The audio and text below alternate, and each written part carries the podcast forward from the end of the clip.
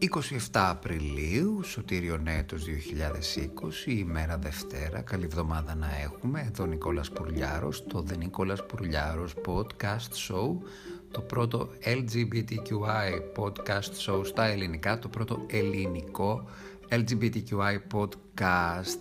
Ελπίζω να έχετε μια ωραία Κυριακή, το ίδιο και εγώ. Και επανέρχομαι δρυμύτερος στην εκπομπή μας, στα επεισόδια μας, στην επικοινωνία μας, σε αυτή τη γέφυρα επικοινωνίας που έχουμε χτίσει για την οποία σας ευχαριστώ πάρα πολύ.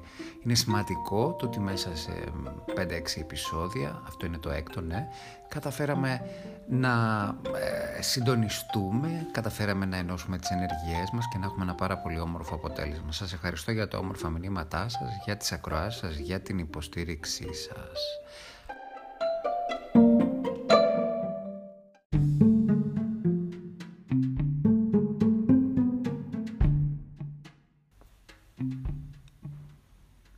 Χαίρετε και πάλι, επέστρεψα με ανοιχτά τα χέρια, με ανοιχτή την αγκαλιά όπως μας τραγούδισε πριν από λίγο η Μαράη Αρκάρε για όσοι με ακούτε από το Anchor μπορείτε να ακούτε και τα, τις μουσικές φίνες που μας επιτρέπετε να χρησιμοποιούμε για τους υπολείπους όπως έχουμε πει όσοι ενδιαφέρονται και θέλουν να ξέρουν την μουσική playlist μας μπορεί, μπορούν να επικοινωνήσουν με τα social media μου για να του δώσω τις λίστες που χρησιμοποιώ στα επεισόδια.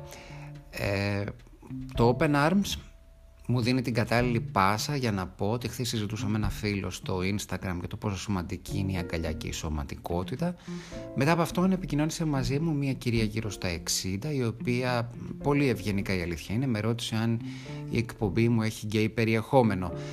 Ε, της απάντησα ότι η εκπομπή απευθύνεται σε όλο τον κόσμο. Προφανώς η θεματολογία μας είναι LGBTQI. Είμαστε το πρώτο ε, ελληνικό LGBTQI podcast μου συνέστησε να διευρύνω τη θεματολογία γιατί αυτό κατά τη γνώμη της θα έχει μεγαλύτερο κοινό και με συμβούλευσε όταν αναφέρουμε σε LGBTQI θέματα να μην χρησιμοποιώ το πρώτο ενικό αλλά το τρίτο προφανώς για να μην υπάρχει μια ταύτιση κάποιων ιστοριών που έχω ζήσει, έχω βιώσει εγώ ή τις απόψεις που έχω εγώ ως περήφανος ομοφιλόφιλος άνδρας γιατί ίσως να φαντάστηκε ότι αυτό είναι ένα πιο διευρυγμένο outing.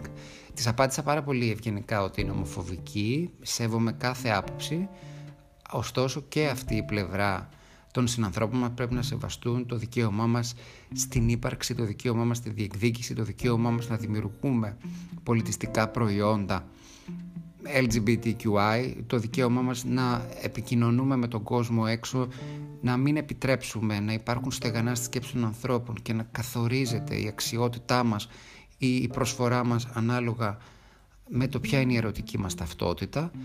Και όσο έχω εγώ αυτή τη δυνατότητα και όσο μου επιτρέπει αυτό το βήμα θα συνεχίσω στον ίδιο δρόμο και χαίρομαι πάρα πολύ που είναι ένα μονοπάτι που ανοίγω για μένα προσωπικά και ελπίζω να υπάρχουν συνοδοιπόροι όπου μπορώ να μοιραστώ πράγματα τα οποία έχω ζήσει. Μπορώ να μεταφέρω σε νεότερους εμπειρία από αυτή την οποία ε, εμπειρίες τις οποίες έχω ζήσει στο παρελθόν μου. Θέλω να συμβάλλει αυτή η εκπομπή το The Νικόλας Πουρλιάρος podcast show στο να βρεθούν πιο μπροστά κάποια ζητήματα ανθρωπίνων δικαιωμάτων και ίσων δικαιωμάτων για την LGBTQI κοινότητα και στην Ελλάδα και στο εξωτερικό. Θέλω να είμαστε μέρος του διαλόγου. Οπότε αυτή είναι η ζωή μας, δεν μας σταματάει τίποτα. Ευχαριστούμε όλους τους ανθρώπους, αποδεκτές όλες, δεκτές όλες οι απόψεις, όχι αποδεκτές, όχι καλοδεχούμενες. Δημοκρατία έχουμε, ο καθένας έχει δικαίωμα στο να εκφέρει τη γνώμη του, να διατυπώσει την κριτική του, όταν εκτιθέμεθα ξέρουμε εκ προημίου ότι θα έχουμε να αντιμετωπίσουμε την κοινωνική κριτική, την κριτική της μάζας, της μαζικής κουλτούρας. Είναι όλα σεβαστά, αλλά αυτή είναι η ζωή μας, δεν τη χαρίζουμε σε κανέναν ομοφοβικό, διεκδικούμε ίσα δικαιώματα, διεκδικούμε ορατότητα, διεκδικούμε να μην κρινόμαστε από την ερωτική μας προτίμηση, από τη θρησκεία μας, από το ε, χρώμα του δέρματός μας, από το πόσα κιλά έχουμε. Και το πιο σημαντικό από όλα πρέπει να εκπαιδεύσουμε αυτή την κοινωνία, τους νεότερους, ότι το σημαντικότερο πράγμα σε μια κοινωνία μικρότερη ή μεγαλύτερη να υπάρχει αρμονική συνύπαρξη, σεβασμός στα δικαιώματα του άλλου, σεβασμός στα όρια, η ελευθερία μου φτάνει μέχρι το σημείο που δεν πλήττει την ελευθερία του άλλου. Οπότε η ομοφοβία, παρότι από εμάς, από εμένα, αντιμετωπίζεται ευγενικά, σίγουρα είναι μια παραβίαση της ελευθερίας του άλλου. Προς το παρόν βάζουμε ένα τραγουδάκι και επιστρέφουμε σε λίγο.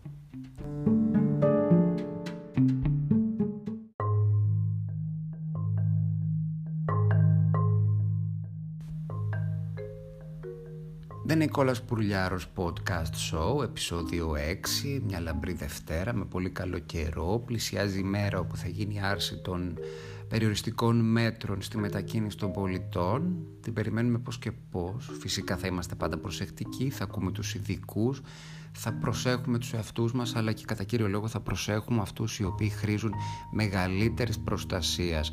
Το ίδιο έχει αρχίσει να συμβαίνει στις περισσότερες των ευρωπαϊκών χωρών. Η γειτονική μας Ταλία, η οποία έχει πληγεί περισσότερο από τις άλλες χώρες της Ευρωπαϊκής Υπήρου και της Ευρωπαϊκής Ένωσης, ήδη κινείται προς αυτήν την κατεύθυνση. Ο Πρωθυπουργός Κόντε ανακοίνωσε κάποια μέτρα σε σχέση με την άρση των περιορισμών, ωστόσο η gay LGBTQI κοινότητα της γειτονικής μας χώρας ανησυχεί, διότι δίνει στα μέτρα τα οποία ανακοίνωσε στις νέες διρεκτίβες για το πώς θα ακολουθηθεί η κοινωνική αποστασιοποίηση από εδώ και πέρα, αφού του υπάρχει άρση των πολλών απαγορεύσεων.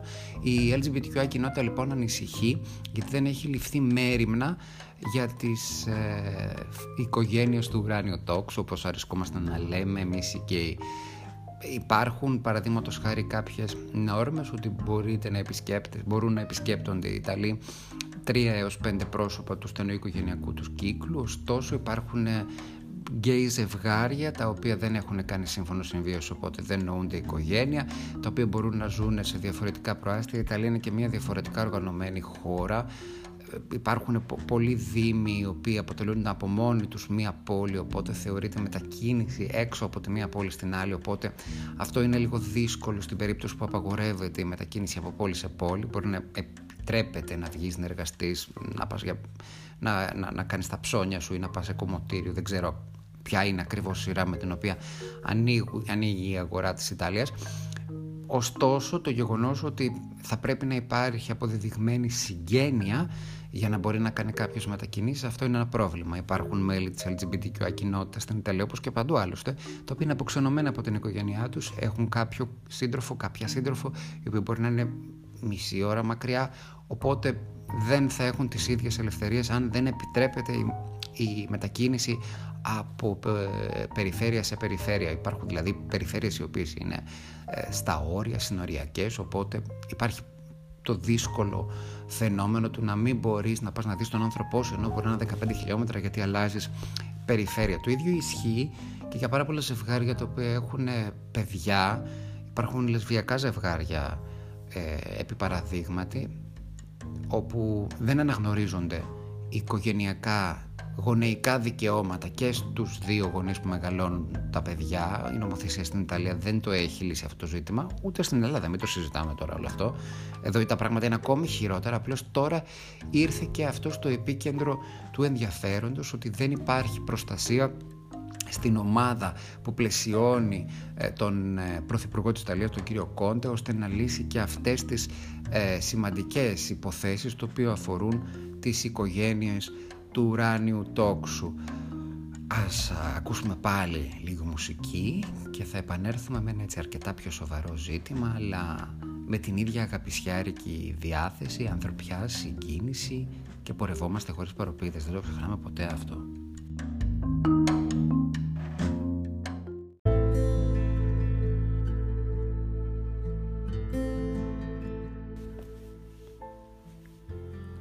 Τα έλεγα σε κάποιο προηγούμενο επεισόδιο και δυστυχώς επιβεβαιώνομαι. Η ύπατη αρμοστία του ΟΗΕ είχε πάρα πολύ δίκιο που είχε βγάλει ανακοίνωση όπου έλεγε ότι κάποιες χώρες στην Ευρωπαϊκή Ένωση εκμεταλλεύονται την πανδημική κρίση του COVID-19 για να ψαλιδίσουν να περιορίσουν τα LGBTQI δικαιώματα. Δημοσίευση της εφημερίδας Guardian, την οποία μάλιστα διάβασα εχθές μετά την, ε, το διάλογο που είχαμε την ομοφοβική κυρία, όπου λέει ότι ο Πρωθυπουργός της Ουγγαρίας, αυτός ο περίεργος τύπος ο οποίος κυβερνά τη χώρα με διατάγματα, με διατάγματα αν είναι δυνατόν, δεν θα το σχολιάσω αυτό, ε, σχεδιάζει νομοσχέδιο το οποίο θα καθορίζει απαραίτητος το φύλλο γέννησης. Πρακτικά τι σημαίνει αυτό; Άτομα τα οποία έχουν, επιβληθεί, έχουν υποβληθεί σε εγχείρηση διόρθωσης φύλου, άτομα τα οποία είναι σε διαδικασία διόρθωσης φύλου, δεν θα έχουν τα δικαιώματα με το καινούργιο τους φύλλο. Ένας άνθρωπος δηλαδή, ο οποίος έχει κάνει αλλαγή φύλου, δεν θα μπορεί να αυτοπροσδιοριστεί με το καινούργιο του φύλλο.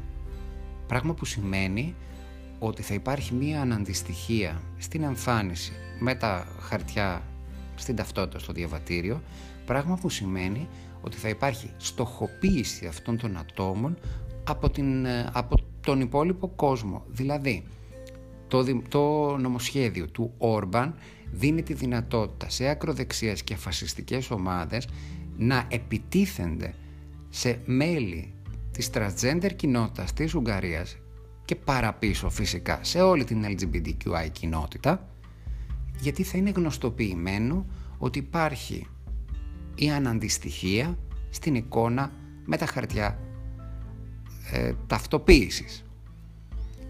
Είναι πάρα πολύ σοβαρό το ζήτημα. Ήδη η αντιπολίτευση της Ουγγαρίας το έχει αναδείξει. Φυσικά η κυβερνητική πλειοψηφία η οποία είναι και συμπαγής και είναι πάρα πολύ ε, ε, φασιστική θα έλεγα.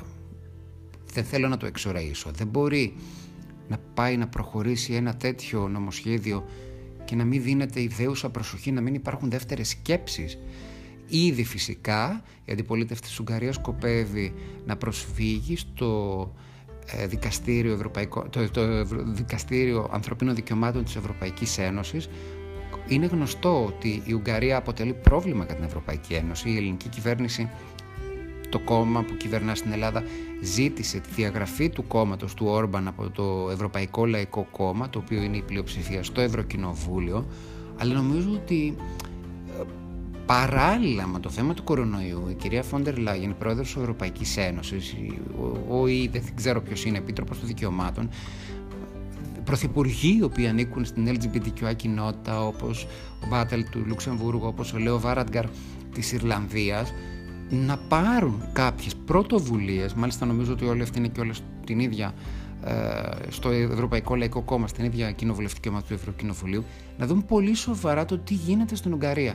Γιατί εφόσον περάσει ένα τέτοιο νομοσχέδιο, σταματάει και η δυνατότητα στην αλλαγή φύλου transgender προσώπων της Ουγγαρίας.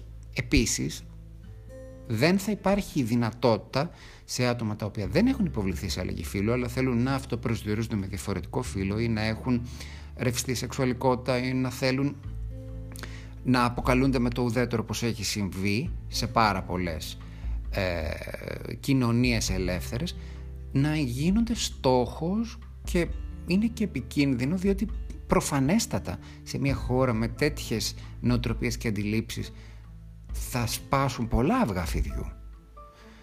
Είναι ανησυχητικότατο και πρέπει να μεριμνήσουμε όλοι. Γενικώς με συγκινεί αυτή η ιστορία. Θα ήθελα να μπορούμε να κάνουμε κάτι. Πιστεύω ότι πρέπει να ασχοληθούμε με αυτό το ζήτημα. Η Ευρωπαϊκή Ένωση είναι μια πολυκατοικία και αν δεις ότι παίρνει φωτιά το σπίτι του γείτονα, ο οποίος μπορεί να βρίσκεται 15 ορόφου πάνω από σένα, δεν υπάρχει σημασία. Πρέπει να καταλάβεις ότι κάποια στιγμή θα πάρει φωτιά και το δικό σου σπίτι. Και πρέπει να δράσουμε συλλογικά, να αφήσουμε πίσω τις διαφορές μας και στην Ελλάδα, στην LGBTQI κοινότητα και παντού στην Ευρώπη και να κάνουμε κάτι για να αναχαιτήσουμε αυτό το κύμα συντηρητισμού το οποίο υπάρχει στα, στα κράτη του Βίζεγκρατ και ειδικότερα στην Ουγγαρία.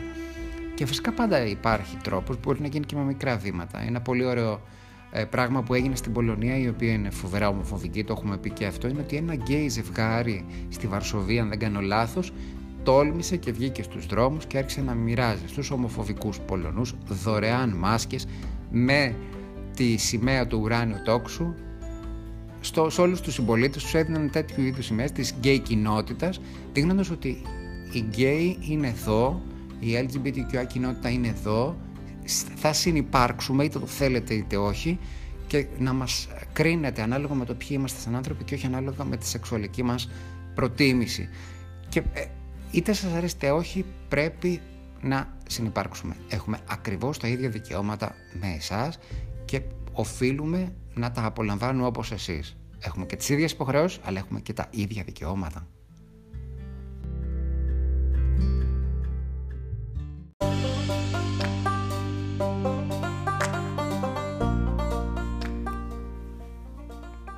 Και ενώ εμείς μένουμε σπίτι, περιμένουμε την ανακοίνωση για την άρση των περιοριστικών μέτρων για να αρχίσουμε σιγά σιγά να κατακτούμε τις ζωές μας σε μια διαφορετική κανονικότητα. Δεν θα έχουμε την άνεση να συγχρονιζόμαστε σε πολυπληθείς... Ε, δεν θα έχουμε την άνεση να συγχρονιζόμαστε σε έναν χώρο πολλά άτομα μαζί. Φέτος το καλοκαίρι δυστυχώς δεν θα έχουμε συναυλίες, δεν θα έχουμε live εμφανίσεις. Το ελληνικό καλοκαίρι ε, είναι υπέροχο όταν το συνδυάζουμε με μουσικές, με συναντήσεις με αγαπημένους μας τραγουδιστές, όλα αυτά πάνε στο φθινόπωρο, ελπίζουμε κιόλας γιατί η δική μας η γνώση που έχει φτάσει από άλλες ευρωπαϊκές χώρες λέει ότι όλα αυτά μπορεί να πάνε για τον Γενάρη του 2021 φανταστείτε η Ελλάδα χωρίς συναυλίες, χωρίς, ε, συναυλίες, χωρίς ε, ανοιχτά, νυχτερινά κέντρα, χωρίς ε, θέατρα μέχρι το Γενάρη του 2021. Μην ξεχνάμε ότι είμαστε η χώρα η οποία γέννησε το θέατρο και ήδη θα στερηθούμε πάρα πολλά αυτό το καλοκαίρι, αλλά ας είμαστε αισιόδοξοι και θετικοί, ας έχουμε κάτι να περιμένουμε και θα επανέλθουμε, θα, όλα θα πάνε καλά, αρκεί να είμαστε καλά μέσα μας, αρκεί να είμαστε καλά στην υγεία μας και θα ξαναβρεθούμε, θα ξαναβρεθούμε σε ομορφότερες στιγμές και θα απολαύσουμε ομορφότερα πράγματα. Είναι μια μικρή ε, παύση στο χρόνο, αλλά όλα θα τα κατακτήσουμε με αισιόδοξους. Και ενώ λοιπόν εμείς περιμένουμε την άρση των περιοριστικών μέτρων, η φύση έξω οργιάζει, βλέπουμε διάφορες εικόνες στο διαδίκτυο με άγρια ζώα τα οποία κατεβαίνουν στις πόλεις, οι οποίες είναι πια άδειες και δεν τους ενοχλούν οι θόρυβοι των ανθρώπων. Μερικές φορές είναι συναρπαστικό όπως παραδείγματος χάρη μια πολύ όμορφη Αλεπού που βρέθηκε στην Αγία Παρασκευή, άλλες φορές είναι τρομακτικό, ένας ε, τυπάκος με μηχανή στην Ινδία συνάντησε μπροστά του έναν ελέφαντα, φοβήθηκαν και οι δύο και ο καημένος ο ε, Ινδός άφησε τη μοτοσυκλέτα του στην άκρη και άρχισε να τρέχει μακριά για να γλιτώσει. Στην Νοτιοαφρική Αφρική τα λιοντάρια κοιμούνται κατά μέσα στους δρόμους. Στο Αμπρούτσο κάποια υπέροχα ελάφια από τις Άλπεις έχουν κατεβεί να δούνε τι γίνεται εκεί κάτω στον πολιτισμό.